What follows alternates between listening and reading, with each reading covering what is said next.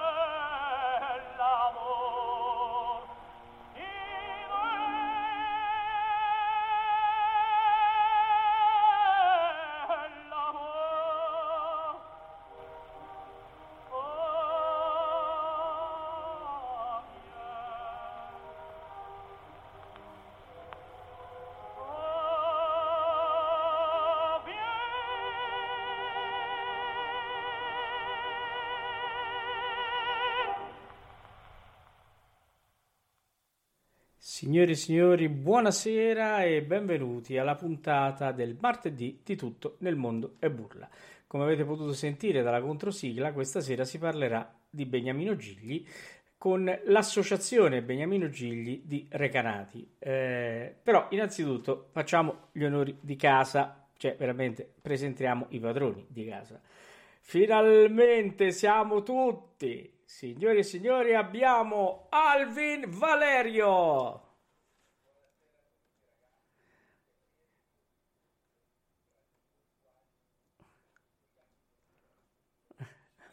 Scogliatelo proprio. Mi sono bevuto il nocino e vengo a chiedere. Meglio la definizione scogliato il prodigo. Oh, allora non va sentito nessuno perché aveva il microfono chiuso, quindi ho fatto signori e signori Alvin Valerio, ricominciamo. Allora, dato riapplauso. Allora, c'è l'applauso proprio. Buona seconda. Allora, io un po' come lo scoiattolo prodigo, mi consigliava appunto Max, se ritorno a voi per chiedere noci e nocino. Ottimo, noci e nocino, ecco. E poi c'è Simon Max, ecco qua, Simon Max. Ecco, l'applauso del pubblico. Reduci dalla lunga kermesse sui 100 anni di Ettore Bastianini, una 24 ore che è durata anche 36, credo. Continue, sì. No? Sì, è stata la lunghissima. Forza del destino, l'Andrea Chenier, adesso va. Don Carlo, le abbiamo ascoltate a valle. Io ho portato avanti la mia bandiera, che infatti è stata confermata anche oggi, della grande Gioconda. Che ecco io veramente, infatti attenzione. Io sono troppo felice quando ascolto Gioconda, sono sempre contentissimo. Allora, attenzione, sta arrivando il nostro ospite che ha avuto dei problemi di linea. Allora, un caro saluto a Pierluca Trucchia, che è il presidente dell'associazione Beniamino Gigli di Recanati. Ciao Luca. Salve, ben ritrovati e un caro saluto a voi. Scusate per la linea, ma purtroppo ecco, siamo oggi in condizioni meteo disturbatissime. Grazie a te per la presenza, abbiamo ingannato tra virgolette il tempo, l'attesa del tuo ingresso, ricordando sì. Che abbiamo appena terminato una lunga kermesse dedicata ad Ettore Bastianini e quindi oggi c'è il passaggio di testimone da un grande baritono a un grandissimo tenore, no? Giusto? Oh, certo. Allora Pierluca, tu non hai conosciuto Valerio, che stasera è con noi, è l'altro conduttore. Ciao Valerio. Va bene. Eccolo. Ciao. Allora, abbiamo iniziato, caro Pierluca, ecco, con Cielo e Mar. Con Cielo e Mar, un'incisione del 1918. Vediamo un po' perché abbiamo iniziato con Cielo e Mar. Dai, comincia un po' a raccontarci di Gigli. Beh, Cielo e Mare, perché il debutto di Gigli è avvenuto a Rovigo il 14 ottobre 1914 e quindi iniziamo dall'inizio. Gigli è nato a Recanati, in un rione, in un borgo di Recanati chiamato Castelnuovo, che è praticamente sotto Recanati, è il rione più antico di Recanati. E i castelnovesi ci tengono a dire che è nato lì e praticamente il 20 marzo 1890 il padre, come sanno tutti, era un ciabattino che purtroppo con la crisi trovò lavoro come campanaro del Duomo, che praticamente da casa sua dista 200-300 metri, c'è una vecchia piaggia, una salita che e quindi il padre si trovò a fare il sagrestano del Duomo e lì Gigli racconta delle cose molto belle di questa esperienza, racconta di quando si affacciava dal campanile del Duomo, racconta di quando sentiva questi suoni meravigliosi, un po' tipo alla Leopardi, se vogliamo, e la sua fortuna è che iniziò a cantare nella corale del Duomo di Recanati.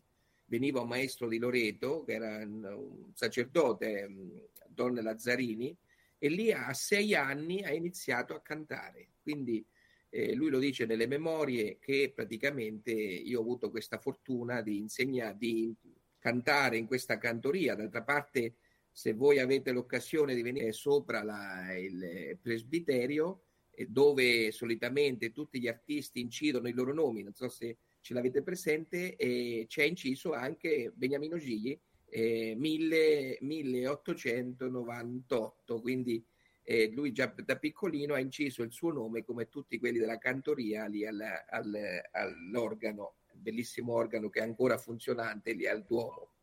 E quindi questa è stata un po' la sua fortuna, diciamo. Lui dice: io ho imparato a cantare lì, e mentre ho conosciuto a Recanati persone anziane che i loro nonni quindi raccontavano che questo bambino cantava sempre. Questo bambino, quando usciva, perché lui aveva trovato a 8 anni faceva il garzone di farmacia, e praticamente la farmacia dove lavorava distava dall'altra parte di Recanati, quindi quando lui andava a casa tutta la gente sentiva questo bambino che cantava sempre. Cioè, era una gioia sentire questo bambino che andava a casa. Quindi diciamo che il canto è stata la sua dote fin da piccolino. Lui stesso a Recanati, quando incise, quando in piazza salutò i cittadini, anche mia madre mi cantava spesso una ninna nanna che ancora ricordo, lui la cantò in piazza Recanati nel 1954.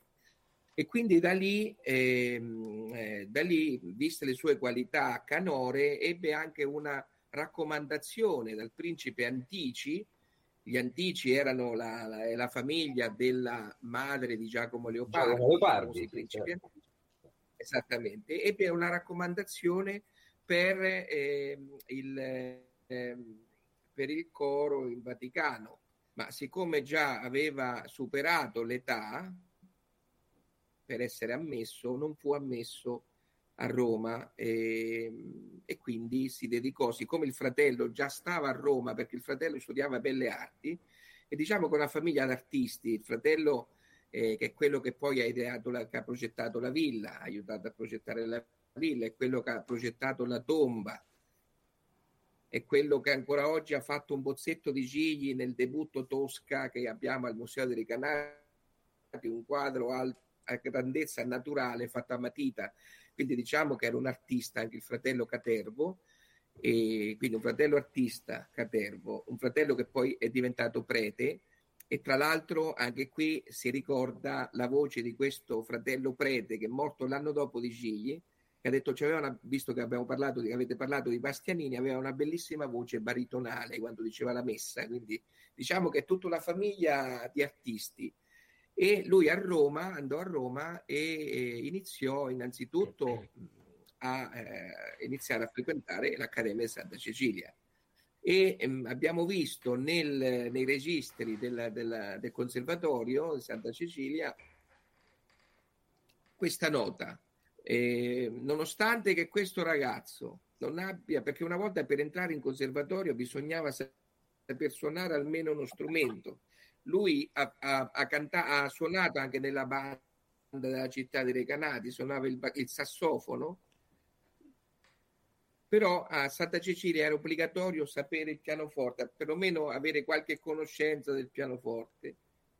E sul registro c'è scritto: nonostante che questo ragazzo non abbia la più pallida idea di come sia fatto un pianoforte, una cosa del genere, per le sue qualità canore lo ammettiamo a frequentare il conservatorio. Quindi si ritrovò al conservatorio, vinse la borsa di studio del conservatorio, che logicamente non bastava per stare a Roma, coi genitori non è che potevano aiutarlo, eccetera. E lui nelle memorie racconta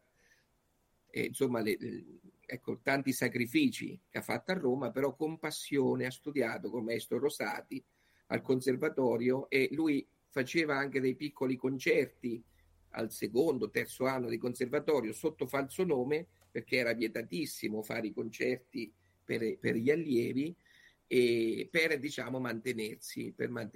E quindi lì a Roma passa degli anni sia di sacrifici ma anche di studio, di tanto studio, mi diceva il nipote che Beniamino Gigli riceveva i ragazzi o gli studenti il giovedì mattina o pomeriggio, dipende, o alla Villa Recanati o nella sua palazzina di Via Serchio a Roma, e dava dei consigli proprio sullo studio, perché diceva: ho studiato veramente con ottimi maestri, studiate, perché il segreto è lo studio, il segreto del canto, fino a che si iscrive al concorso di Parma e vince il concorso di Parma nel 1914, e nella nota anche qui della giuria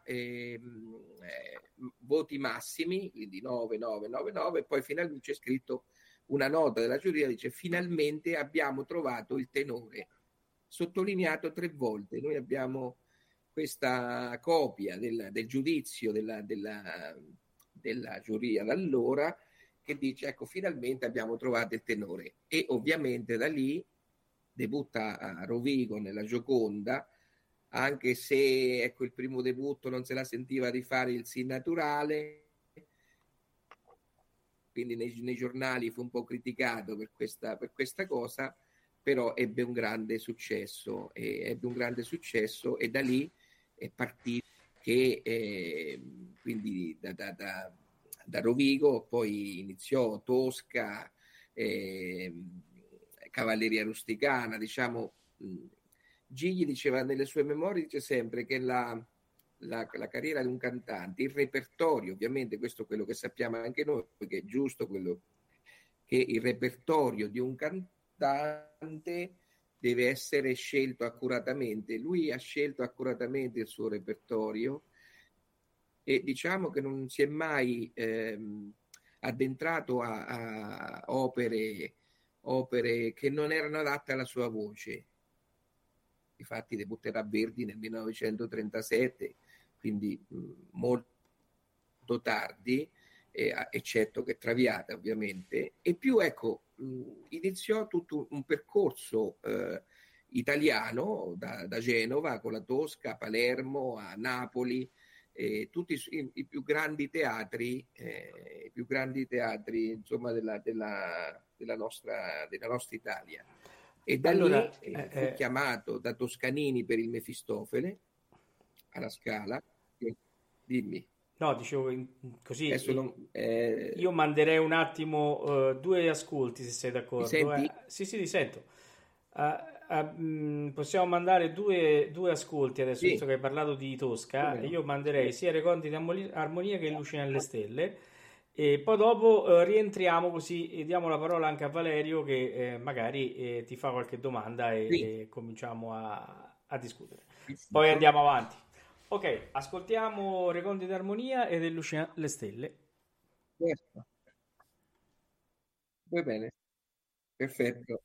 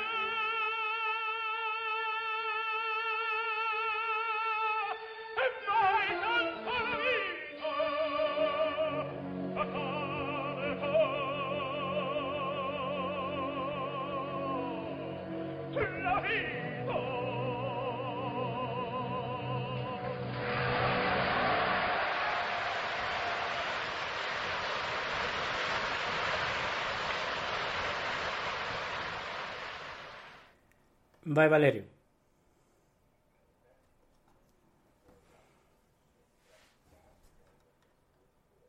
E questa è una considerazione, è la qualità tecnica incredibile. Questa incisione sarà sicuramente un'incisione degli anni 40, perché se è un live è piuttosto in là. Una carriera quindi di un cantante ormai non più giovanissimo, con un repertorio anche molto vasto, molto oneroso, che mantiene una qualità espressiva straordinaria. Questo è il primo elemento, una super magistero tecnico incredibile. In più, considerando sempre che siamo dal vivo, quindi c'è anche un certo tipo di libertà, considerando anche i tempi, abbiamo anche una cura, una sensibilità stilistica altissima, perché il singhiozzo, la lacrima, erano tutti elementi teatrali molto diffusi negli anni 30 e non dobbiamo assolutamente criticare questo, però sono ingigli misuratissimi e rendono quindi il ruolo a cui si approccia assolutamente ancora oggi godibile. Ma quello che mi stupisce ancora di più è la vastità del repertorio, che era questo proprio che volevo un pochino chiedere a Luca. Ma oggi si tende a specializzarsi in un repertorio. Io penso oggi è il compleanno di Merritt, grandissimo tenore di quasi esclusiva frequentazione rossiniana, che ha avuto un suo ruolo in una nicchia molto prestabilita. Gigli, che è un gigante, non me ne voglia Merritt evidentemente, però era tanto per cogliere il punto, era un cantante che ha riscosso eccezionali trionfi in repertorio francese, pensiamo ai Pescatori di Perle, repertorio verdiano, piuttosto che, chiamiamolo, repertorio verista, Cavalleria, Pagliacci, Chenier, ma addirittura in Donizetti, cioè se noi sentiamo la morte di Edgardo ancora oggi, anche perché fortunatamente ha inciso molto, una voce straordinariamente fonogenica, siamo sbalorditi dalla qualità tecnica e soprattutto da questa istintività stilistica che lo porta a trovare sempre il colore, lo spessore, oltre che l'espediente tecnico per uscire trionfatore quasi di qualunque tipo di difficoltà. A oggi, cosa può lasciarci Gigli con questa lezione? Di un repertorio vastissimo e eterogeneo.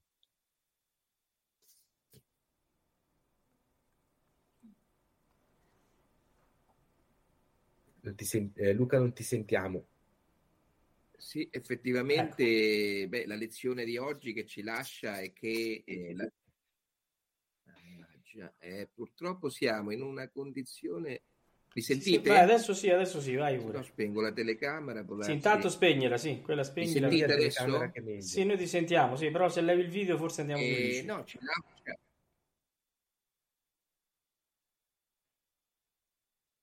Allora, adesso vedo, non so come si fa.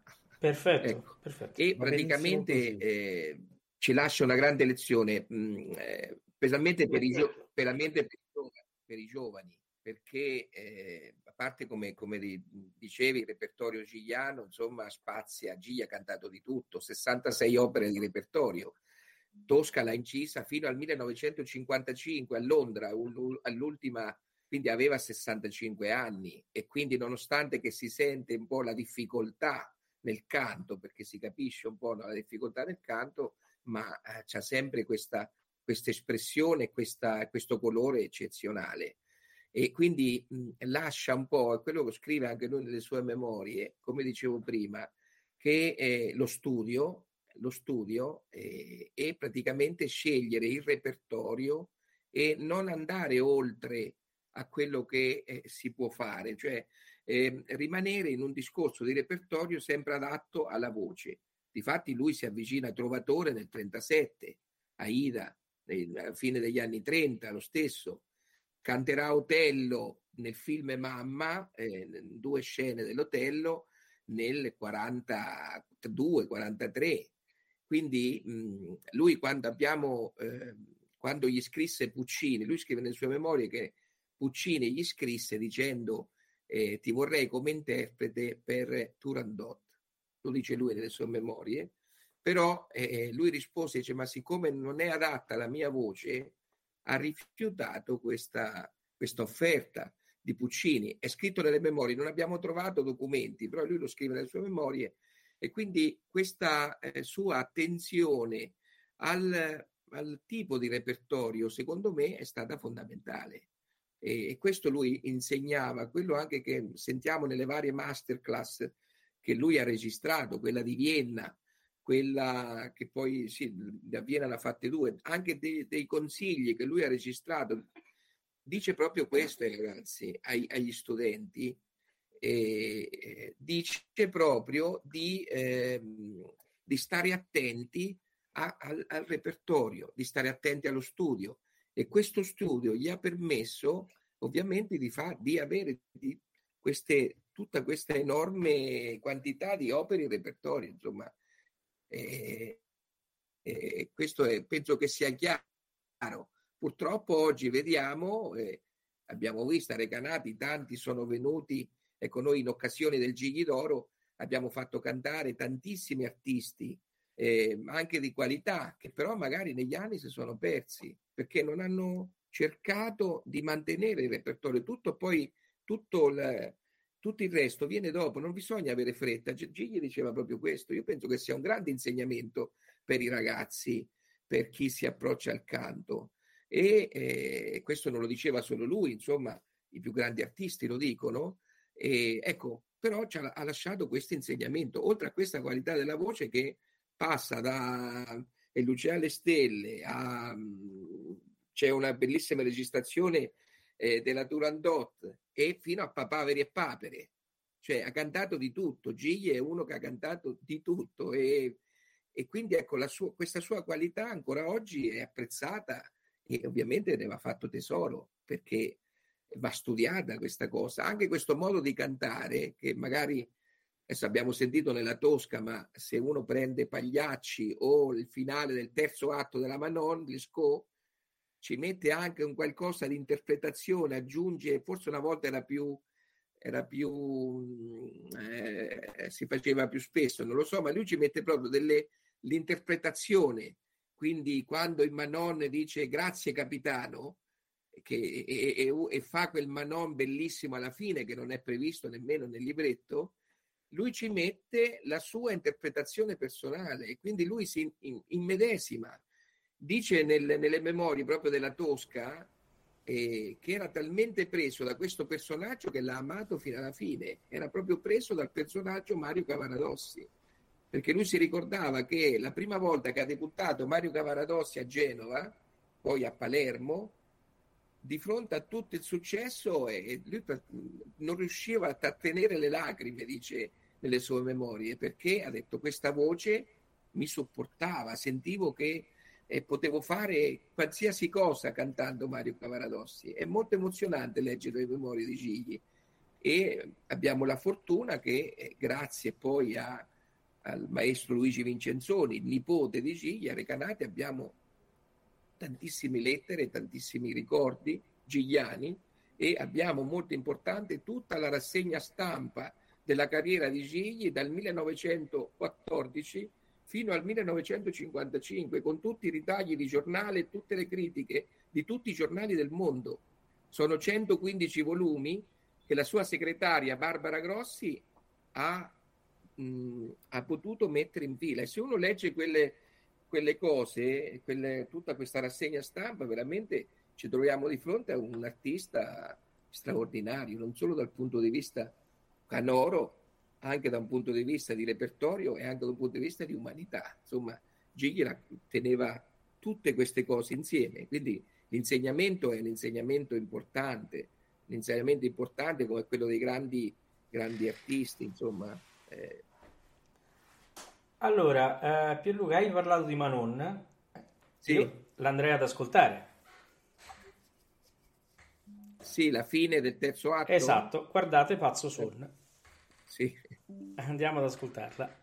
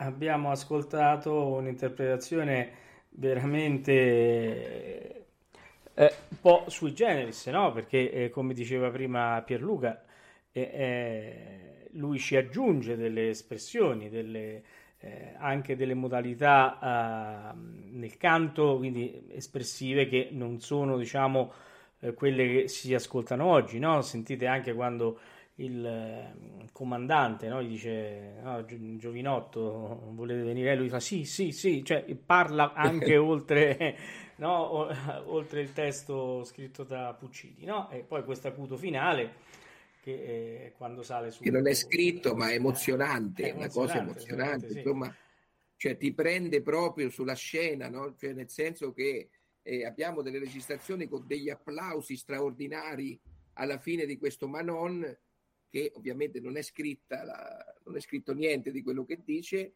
ma è già, io ogni volta che l'ascolto mi commuovo questo pezzo, perché ti immedesima esattamente nel personaggio di De Griers, che è una cosa eccezionale. A me mi fa commuovere, perché e questo qui secondo me porta un po' dentro l'opera questa marchigianità, questa gentilezza, grazie capitano, questa come dire, sì, grazie, pigliatevi tutto, insomma è una cosa, io la chiamo un po' così alla marchigiana, non so se è un altro nel senso, la gentilezza. Gigli era una persona anche molto, da quello che mi raccontano, insomma chi ha conosciuto, era una persona molto buona, una persona molto disponibile, è una persona che quando andava al mare a Porto Recanati, che arrivava Gigli, tutta la gente, lui pagava, che ne so, da bere a tutti, o si metteva a cantare in mezzo alla spiaggia, aiutando magari l'amico suo che suonava la chitarra, e passava con il cappello per aiutarlo.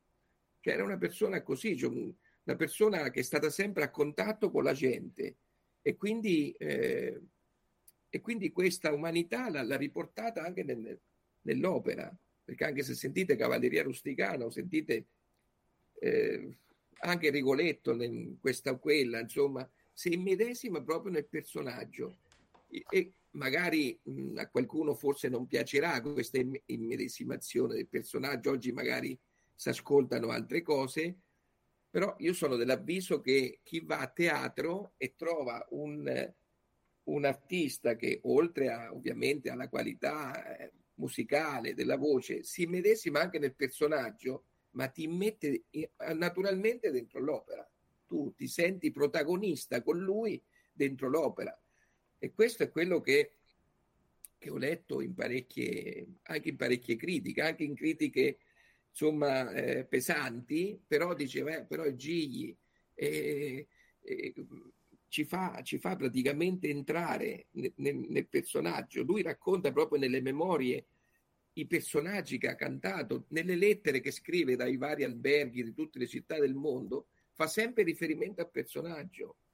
C'è una lettera che dice: la madre morì alla fine degli anni 20, e dice: ho cantato Lucia di Lammermoor, e praticamente tu al cielo che spiegasti l'ale, e mi avevano detto proprio prima che mia madre era morta a Recanati, non riuscì a trattenere le lacrime. E quindi lui fa sempre del personaggio, entra completamente nel personaggio. Penso anche questo sia un insegnamento per i cantanti. Assolutamente, sicuramente sì. Max, vai. Ma io Gigli ho un ricordo ovviamente non diretto, perché sono nato qualche anno dopo la sua, però il mio ricordo diretto è con le incisioni, perché mi sono avvicinato all'opera quando avevo circa 10 anni, proprio con la sua Butterfly con Toti Dal Monte, e subito dopo la Tosca con la Caniglia, e diretta da Oliviero De Fabricis. Ovviamente per me Gigli è stato nell'infanzia, posso dire, perché l'ho conosciuta esclusivamente dai cofanetti, dai racconti di mio padre e di mia nonna, però è stata un'icona per me. Era il tenore, tutti gli altri venivano dopo. Quindi oggi ovviamente ascoltiamo Gigli con un orecchio diverso rispetto a quello che ascoltiamo nella contemporaneità, no? Quello che appunto Pierluca sottolineava, questa sua verve drammatica, no? Questo suo accentuare, no? Certe cose che magari oggi non sarebbero neanche tollerate, no? Esatto. Però oggi, ma un tempo sì. Io mi ricordo sempre nei racconti di mia nonna, di un altro grande tenore, Giuseppe Lupo, che lei aveva visto che nella manina, non so quanto questo fosse mitologia e quanto fosse realtà, comunque all'acuto del Geri la manina, Lugo, che era appoggiato alla sedia del tavolo della soffitta, boom, che la solleva in alto, no? Ecco, sono queste cose che secondo me oggi all'opera mancano, perché se il tenore oggi facesse una cosa del genere, cioè, tutti storcerebbero il naso, no? Tutti i raffinati dell'opera. Quello era un altro mondo, e Gigli in quel mondo ci stava perfettamente. E tornando sempre ai miei ricordi, io avrò avuto 12-13 anni forse a Recanati, purtroppo non ho potuto replicare 3 anni fa quando sono passato ancora a Recanati. Ho visto il museo Gigli, no? Perlomeno c'erano tutti i costumi di scena di Gigli. Io questo l'ho visto, parliamo degli anni, seconda metà degli anni 70, e quello è stato un altro dei miei ricordi che si è impresso nella mente. Quindi ecco, io a Beniamino Gigli come figura e come voce ci sono particolarmente legato, perché per me è il ricordo dei miei primi ascolti dell'opera. E che soprattutto, ecco, insomma, tutti quelli che mi circondavano, da nonna, papà, e tutti quanti, per loro Gigli era Beniamino Gigli. Ecco, stiamo parlando poi degli anni 70, ormai era morto da qualche anno. Faccio una precisazione su quello che abbiamo ascoltato. Manon Lescaut è un live, ovviamente abbiamo sentito un live da Rio de Janeiro del 51, non mi sembra, sì, del 51. Sì. Mentre la Tosca, Lucevan le Stelle, Orchestra Sinfonica di Milano della Rai, diretta da Nino Sanzogno, ed era una registrazione del 53, quindi quando Gigli aveva 65, insomma era a pochi anni dalla sua scomparsa prematura, possiamo dire. Prematura. Poi abbiamo sentito nella Manon anche queste note lunghe, tenute, che eccezionali, insomma. Adesso non sapevo, guarda, io ho a mente la registrazione degli anni 40, però diciamo che è simile con quella che abbiamo sentita adesso, quindi questo deriva da una tecnica formidabile, oltre alla qualità le qualità canore, anche da una tecnica eccezionale, non c'è niente da fare, la tecnica sì. E difatti quando Pavarotti, che venne a Recanati, poi tra l'altro Pavarotti lo dice anche su un'intervista, Pavarotti era un ammiratore di Stefano, il padre invece era proprio gigliano, lo portò a Modena a sentire Gigli e gli disse, ma maestro, per diventare bravo come lei quanti anni devo studiare? E Gigli risponde, guarda, io ho finito proprio adesso di studiare con questa recita. Quindi l'ha voluto sottolineare, Pavarotti lo ricorda in una... Sì, lo ricorda anche nel libro. Sì. Nel libro che è stato scritto, lui è la prima cosa che dice quando racconta gli inizi, no, del suo studio. Una cosa da aggiungere a quello che ha detto Massimiliano, chiaramente chi ci ascolta sa che io e Massimiliano, lui è più vecchio, però vabbè, siamo cresciuti insieme con i nostri padri. Tu sei il più piccolo, ah, quello sì.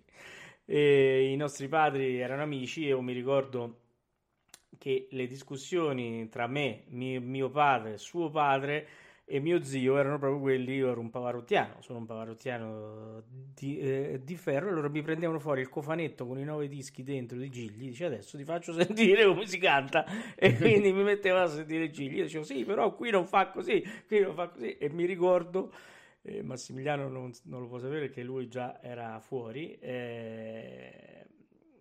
il papà di Massimiliano veniva a trovare mio papà che stava in ufficio dove adesso sono anch'io. Allora venivano tutte e due lì da me, entravano, facevano Gigli, tutto impostato, questo è il tenore, tutte e due venivano addosso a me perché ero un pavarottiano, e mi sfottevano tutte e due, perché Gigli per loro era Gigli, no? E poi, come ha detto anche Pierluca, la tecnica di Gigli sicuramente non si discute, come non si discute che lui ha fatto scuola un periodo molto importante, perché io mi ricordo il mio maestro quando mi insegnava a cantare, che ne so, la Tosca, diceva: qui ci vuole il singhiozzo, devi sentire Gigli. E allora io non ce la facevo a fare il singhiozzo, e lui lì che si sperticava a fare, perché il singhiozzo lì ci voleva, di là ci voleva, no? Quello che abbiamo sentito adesso, no? Quello che diciamo, quell'interpretazione un po' sopra le righe, qui ci vuole perché il pubblico lo vuole. Quindi, cioè, ha fatto scuola, perché parecchi maestri, io ho conosciuto anche Gino Sinimberghi, diceva la stessa cosa, e quindi era tutto un giro, e io lì in mezzo che non ce la facevo, perché io pavarottiano andavo liscio, capito? Quindi la nota è quella, la nota è quell'altra, no Valerio? Assolutamente, no, ma la cosa, se vuoi, bellissima è che Gigli ha sicuramente, il teatro è figlio dell'epoca in cui è collocato, quindi è anche giusto che sia così, perché evidentemente c'erano delle aspettative diverse, ma anche questi, diciamo, effetti sono effetti comunque che non ledono la compostezza dello spartito, cioè Gigli aveva in sé una sensibilità istintiva profondissima che lo metteva al riparo da fortissime cadute di stile, e questo è un'istintualità enorme che caratterizza veramente i grandissimi, ed è la grandezza di Gigli è proprio questa, cioè una delle espressioni più belle, i giudizi più belli sono stati fatti appunto da Giudici, in cui recensisce tantissime pagine gigliane, perché fortunatamente abbiamo un lascito, soprattutto considerando l'epoca, veramente notevole di Gigli, e appunto dice, cioè, era fatto di musica. Questa è secondo me la definizione più bella, benché ci siano poi, proprio in questo suo essere fatto di musica, anche a un certo punto il fatto di essere figlio del proprio tempo, ma che è, se volete, molto molto giusto, anche perché c'è anche un arricchimento interpretativo. Se noi prendiamo le primissime incisioni, quelle fatte intorno al 18, quelle che sono quei duetti strabilianti con la Casazza, meravigliosa la Gioconda, la Favorita, sono pagine mirabili. Si vede però il momento in cui Gigli ha questa voce veramente sbalorditiva, ma non c'è ancora ma è anche comprensibile, c'è una reale consapevolezza delle possibilità drammatiche e interpretative, che invece poi ha giustamente acquisito con il tempo. Certo. Creando anche un'evoluzione interna veramente notevole, cioè la ricchezza di un cantante è anche l'evoluzione, e soprattutto il fatto di essere rimasto un cantante che ha lasciato un vuoto enorme, cioè veramente si fece rimpiangere tantissimo, soprattutto al pubblico napoletano, e questo fu molto di monito anche a tanti cantanti attuali, che dovrebbero anche accettare il fatto di vedersi ormai più vicini a una vita ritirata piuttosto che a una vita di palcoscenico. Ecco, la parabola di Gigli ci insegna anche questa, diciamo, disciplina e anche onestà vocale, che è secondo me qualcosa che oggi molto molto manca, cioè Gigli non ha mai barato, e questo è qualcosa di oggi notevolissimo. Assolutamente, sottoscrivo appieno quello che ha detto Valerio adesso, è proprio così. Andiamo a riascoltare un attimo Gigli in Cavalleria Rusticana, ascoltiamo Tu qui Santuzza, e poi insieme a Bruna Rasa, e poi ascoltiamo invece L'addio alla madre.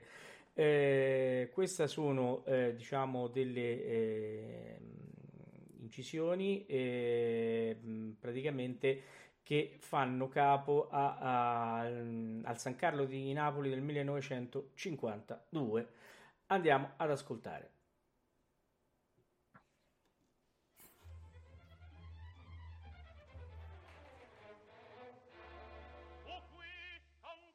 Oh,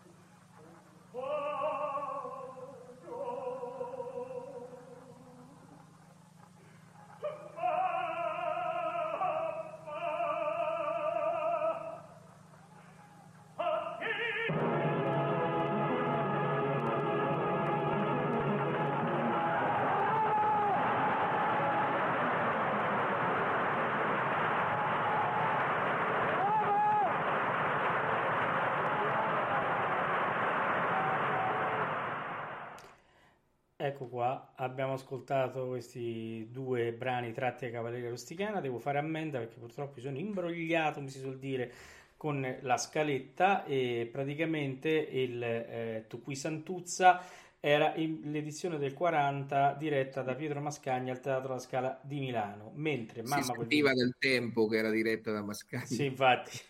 Invece Mamma col Vino Genusi, l'addio alla madre, dell'8 gennaio del 1952 al San Carlo di Napoli, diretto da Franco Patanè. Allora, siccome siamo arrivati al termine della nostra trasmissione, prima di concludere e concludere con un brano particolare di Beniamino Gigli, che l'ha reso famoso in tutto il mondo, e quindi ci fa piacere terminare con questo brano, anche perché ognuno di noi ha un ricordo legato a questa canzone, tanto per essere chiari. Vi volevo comunicare che questa è la prima puntata, infatti ho bloccato Pierluca prima nel discorso di Beniamino Gigli, della storia, della vita di Beniamino Gigli, perché stavamo già per andare in America, ma in America ci andremo la prossima volta, quindi adesso ci siamo fermati prima, quindi avremo il piacere di avere Pierluca con noi. Allora, ma io posso metterli in guardia? È stato già messo in guardia o no? Mettilo in guardia, tu, papà. Mettilo pure in guardia. No, nel senso, guarda, con tantissimo affetto, cioè tu qua entri e non esci più, capito? Cioè, entri in una specie di meccanismo. No, ma è anche molto piacevole, anche perché qua promettono nocino che però non si vede mai. Questo è molto poco buono. A distanza, promettono cene, promettono pranzi, promettono colazioni, qua non si vede niente, è una tragedia. Io che poi sto nel nord-est, cioè sono veramente messo malissimo. Ma a parte anche tu sei ancora più a destra. Io sono quasi nord-est est, dai. Solo noi, Pierluca, stiamo al centro, io e te. Comunque, se capitate a Recanati, lo beviamo a Recanati. Il museo è stato rinnovato nel 2007 dall'architetto Gabris, e veramente adesso è un museo nel Teatro Persiani di Recanati, che è eccezionale. Bene, museo. Ma guarda, io dico purtroppo io sono venuto nel 98 per il centenario leopardiano, e fu una cosa molto, molto bella, anche perché insomma, mio nonno poi era professore di letteratura italiana, fu un'esperienza molto forte perché mio nonno non c'era più, però fu una cosa che facemmo io con mio fratello, fu un viaggio dell'anima molto, molto importante per noi, e io vidi il museo di Gigli, e purtroppo non vidi la tomba perché era il periodo in cui era chiusa. Adesso è stata ristrutturata. Ma infatti, per quello che ti dico, io devo assolutamente venire, perché ormai sono anni che lo dico e poi non vengo mai. Fate pure, io parlo con Massimiliano intanto, fate pure. No, esatto. No, non ricordo male. No, dovete chiudere, ma fatta a Piramide, sì. Giusto, ecco, mi ricordo, ricordi lontanissimi ricordi. Sì. Pensate, poi dico questo e poi chiudiamo con l'ascolto, pensate che io vado alla tomba una volta per settimana, insomma, per vedere se c'è la raccolta firme, eccetera. Pensate che 3 mesi fa ho trovato sopra il sarcofago di Gigli una scatoletta di legno con dentro le ceneri di un signore morto a San Paolo l'anno scorso, che qualche anonimo ha portato sopra la tomba di Gigli. Crematorio San Paolo, c'era questo sacchetto, io non sapevo nemmeno cos'era, perché non avevo mai visto da vicino come erano fatte le ceneri. C'era sta scatoletta, adesso è in consegna ai vigili urbani di Recanati, e speriamo di dargli una degna sepoltura. Veniva da San Paolo del Brasile, un appassionato gigliano. Quindi, se no lo dovevi nascondere dietro al sarcofago, perché adesso poretto sta per i vigili urbani. Ho dovuto per forza chiamare probabilmente era presente questa persona alla recita che abbiamo ascoltato di Manon Lescaut del 51 da Rio de Janeiro, è molto probabile, chi lo sa, forse. Sicuramente. Bene, allora intanto ringraziamo a Pierluca, perché poi la prossima puntata parleremo anche dell'associazione, quindi grazie a voi di tutte le attività che si fanno. Saluto Alvin. Ciao, grazie. Faremo il Gigli d'Oro adesso, ecco, a Carreras, diciamo, il 7 di ottobre. Bene. E daremo il Gigli d'Oro alla carriera a Carreras, che verrà a Recanati proprio per riceverlo. Ah, il 7 è stato sfuggito, era l'8? È domenica 9. Allora domenica 9, scusate, domenica 9 il pomeriggio, comunque lo trovate in internet, sì, e daremo questo premio. E domenica 9 il premio Gigli d'Oro a José Carreras. Bene, ottimo. Allora, un caro abbraccio ad Alvin, che salutiamo e ringraziamo di essere stato con noi. Ciao carissimi, grazie a voi. Simon Max. Un saluto a tutti quanti, un saluto al nostro graditissimo ospite che arriveremo. Sì, che ormai non abbiamo fatto ancora... proseguire nella nostra carrellata. Sì, perché allora, tanto per essere chiari, tanto abbiamo sforato, ma non fa niente, ormai abbiamo sforato. Pierluca c'è e la consegna del braccialetto elettronico avviene ogni prima puntata, praticamente viene messo un braccialetto elettronico all'ospite gradito, quindi c'è la consegna in questo momento, a te del braccialetto elettronico. Puoi usarlo come cavigliera, che è più chic, tanto è che il signore che vedi sopra, che sta nel nord-est est, è stato ospite una puntata, poi è diventato conduttore, quindi tanto per farti capire come funziona. Va bene, andiamo a concludere, no? Con quello che hai anticipato te, Paolo, la canzone, famosissima canzone Mamma, colonna sonora dell'omonimo film, così possiamo ripartire la prossima volta, oltre che parlare dell'associazione, anche da Gigli attore, perché Gigli America, ma sappiamo tanto, e Pierluca ormai già gli suona il braccialetto, quindi benissimo, una buonanotte a tutti, buonanotte a tutti. Notte.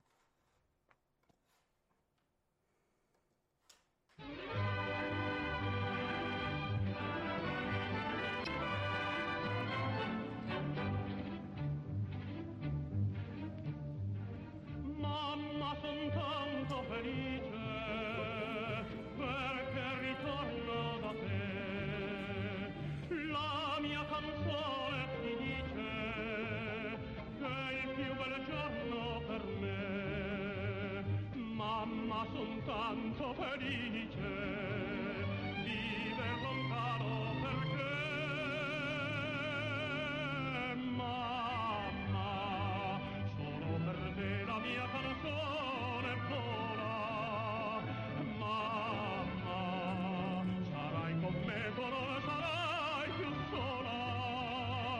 Quanto ti voglio bene, queste parole d'amore che ti sospira il mio cuore, forse non godono più, ma la canzone mia più bella sei tu la vita, e per la vita non ti lascio mai più. Sento la mano tua stanca, cerca i miei riccioli d'or, sento la voce ti manca, la ninna nonna d'allor. Oggi la testa tua bianca io voglio stringere al cuore.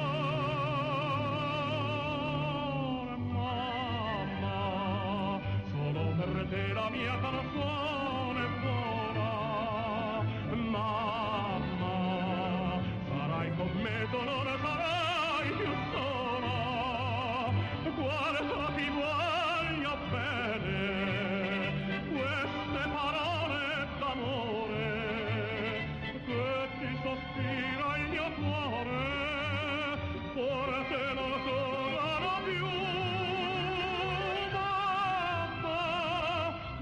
Canzone mia più bella sei tu, sei tu la vita, e per la vita non ti lascio mai più.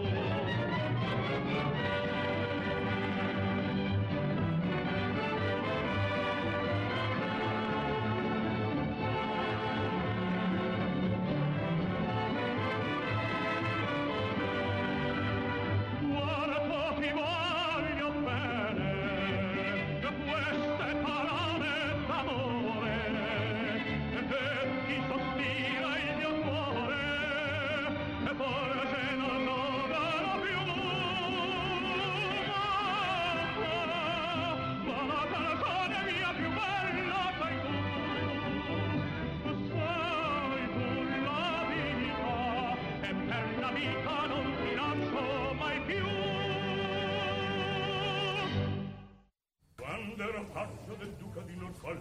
ero sottile, sottile, sottile, ero un miraggio vago, leggero, gentile, gentile, gentile. A Media Radio ha presentato Tutto nel mondo è burla, stasera all'Opera, con Massimiliano Sansa, Valerio Lopane e Paolo Pellegrini.